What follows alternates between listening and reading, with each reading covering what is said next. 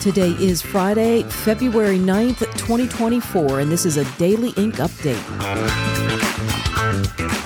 Donald Trump has officially won in the Republican caucus that was held on Thursday in Nevada. This gives Trump twenty-six more delegates in the primary race. Trump has won Iowa, New Hampshire, and Nevada so far as he heads into the last primary to be held in South Carolina before Super Tuesday on March fifth. Former South Carolina Governor Nikki Haley is still the sole challenger to Trump in this primary, and she is banking on her home state to hand her her first victory in this primary race. However, polls are not indicating that that's going to be the case.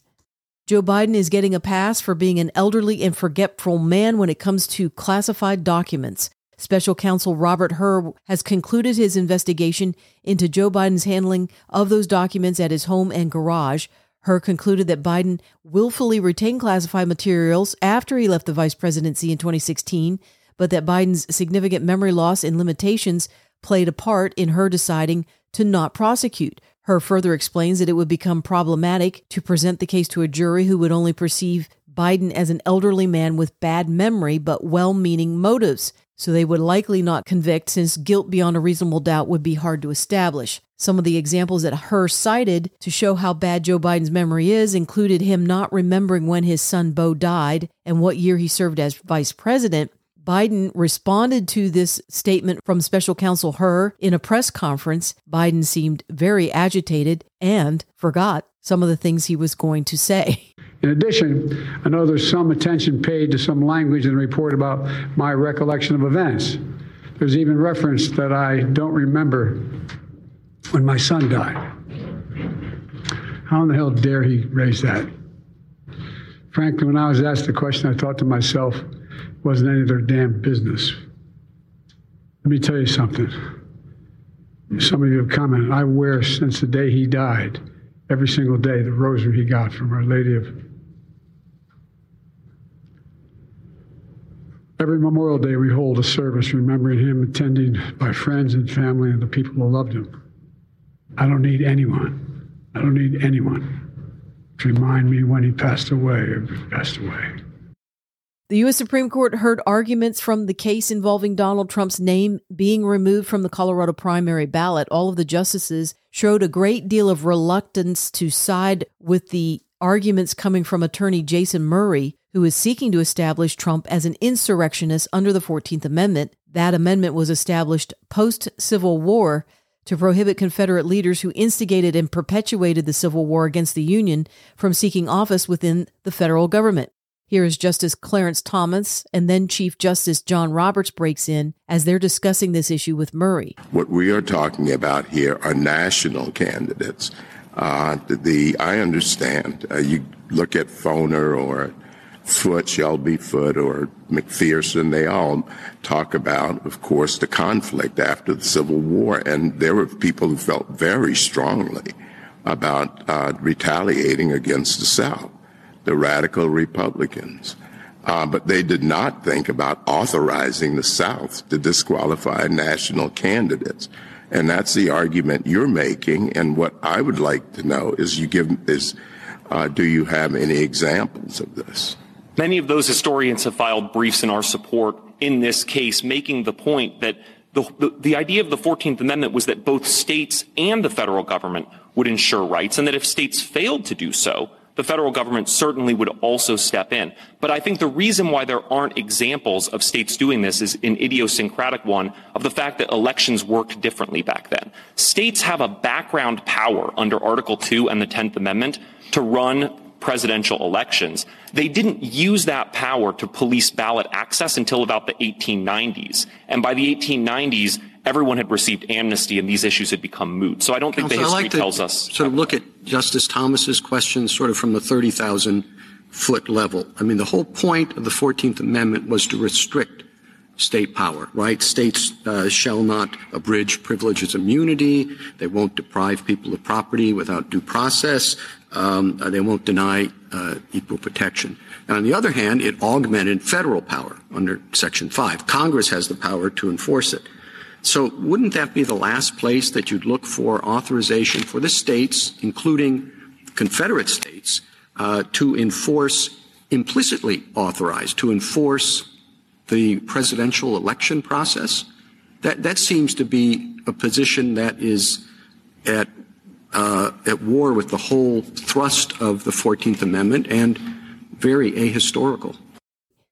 Federal prosecutors have now arrested and charged an engineer based in California with stealing technology and trade secrets from the U S government and then providing that information to communist China. fifty-seven-year-old Cheng Guang Gong worked in Los Angeles and was able to steal proprietary technology that is used to detect nuclear, ballistic, and hypersonic missiles. This included the taking of over one thousand eight hundred files. Gong is now being charged by the U S Department of Justice for endangering U S national security. Gong is actually a native of China who became a U S citizen in two thousand eleven. During his time working for U S tech companies and defense contractors, Gong was also applying to Chinese government talent programs, which is a program that ran as cover for gaining secret data to help China's military and economy. A federal judge has ordered former Trump White House aide Peter Navarro to report to prison for a four-month sentence. The judge denied Navarro's request to stay out of prison while he appeals his conviction from a lower court for contempt of Congress. The contempt of Congress charges come from Navarro not responding to a subpoena for documents related to the January sixth events, and that subpoena came from the House committee investigation. Navarro could go to a higher appellate court for intervention. His attorneys have made no public comment on what they're doing next.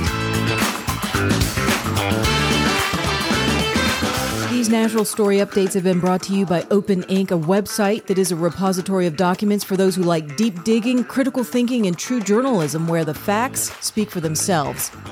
Up next, a preview of what is coming and what is available on the Open Incorporated website.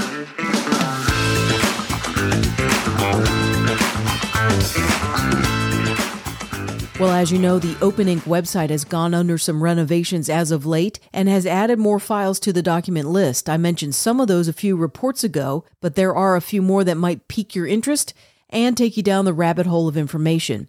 There is a file on the Gulf of Tonkin, which, if you remember, was the whole predicate for the Vietnam War, the Cuban Missile Crisis when John F. Kennedy was president, and more currently the Twitter files, which were released after Elon Musk took over that social media platform and freed up a lot of conservative voices as well as information. The first version of Twitter was led by Jack Dorsey, and that version engaged in a concerted effort to censor conservative voices leading up to and following the twenty twenty election. Since then, several independent journalists have reported on those efforts after Elon Musk provided them with the necessary internal emails to make an assessment on the case. Those emails are between Twitter executives and other government agencies, including the F B I. In fact, the F B I played a pretty significant part in all of this. So that leads me to another story, a report from Greg Phillips about a new phone option that his company OPSEC has created, which provides privacy and protection within three areas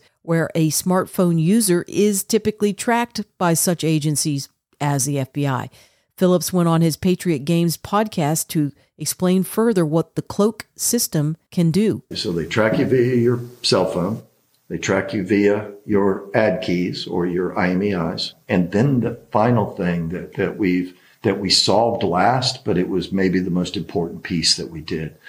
The final way that they track you is via I P address. So if you're on your phone and you're indoors and you're connected to a Wi-Fi and that Wi-Fi is connected out to the internet, um, those I P addresses are all collected, gathered, and, and those are kind of an indoor version of the outdoor G P S. Um, so they, they collect all of this, but it also happens in I P-based apps and or browsers. So if you're on your phone and you're on a browser, you're on a web app, you open it up, it's sending signals galore. It's telling them what, what app you're in. It's telling them what you're doing, what you're looking at. It's showing the I P address. It's showing the location, the time. It's showing absolutely everything. This is a major, major vulnerability that's being exploited every single day on all of you, on your kids. Um, for those of you that are in high-profile positions in the intelligence community, as you, you're well aware of what's going on with it. What we've been able to do is figure out a way to encrypt the I P with a quantum, a post-quantum encryption technique. So, in other words, the the the number of of elements in the, let's just call it the password for the moment, or a hash, uh, the number of data elements inside of that protective number um, is, you know, is in the thousands, and the ability to to crack that nut um, is just not, it just doesn't exist today. Um, so so what we've been able to build is a privacy hub that protects you against the cell phone, protects you against the app-based tracking, and protects you against I P-based tracking. I will plan on including a little bit more from Greg Phillips's podcast on this issue next week. Until then, have a wonderful weekend, and thanks for listening to this Daily Ink Update.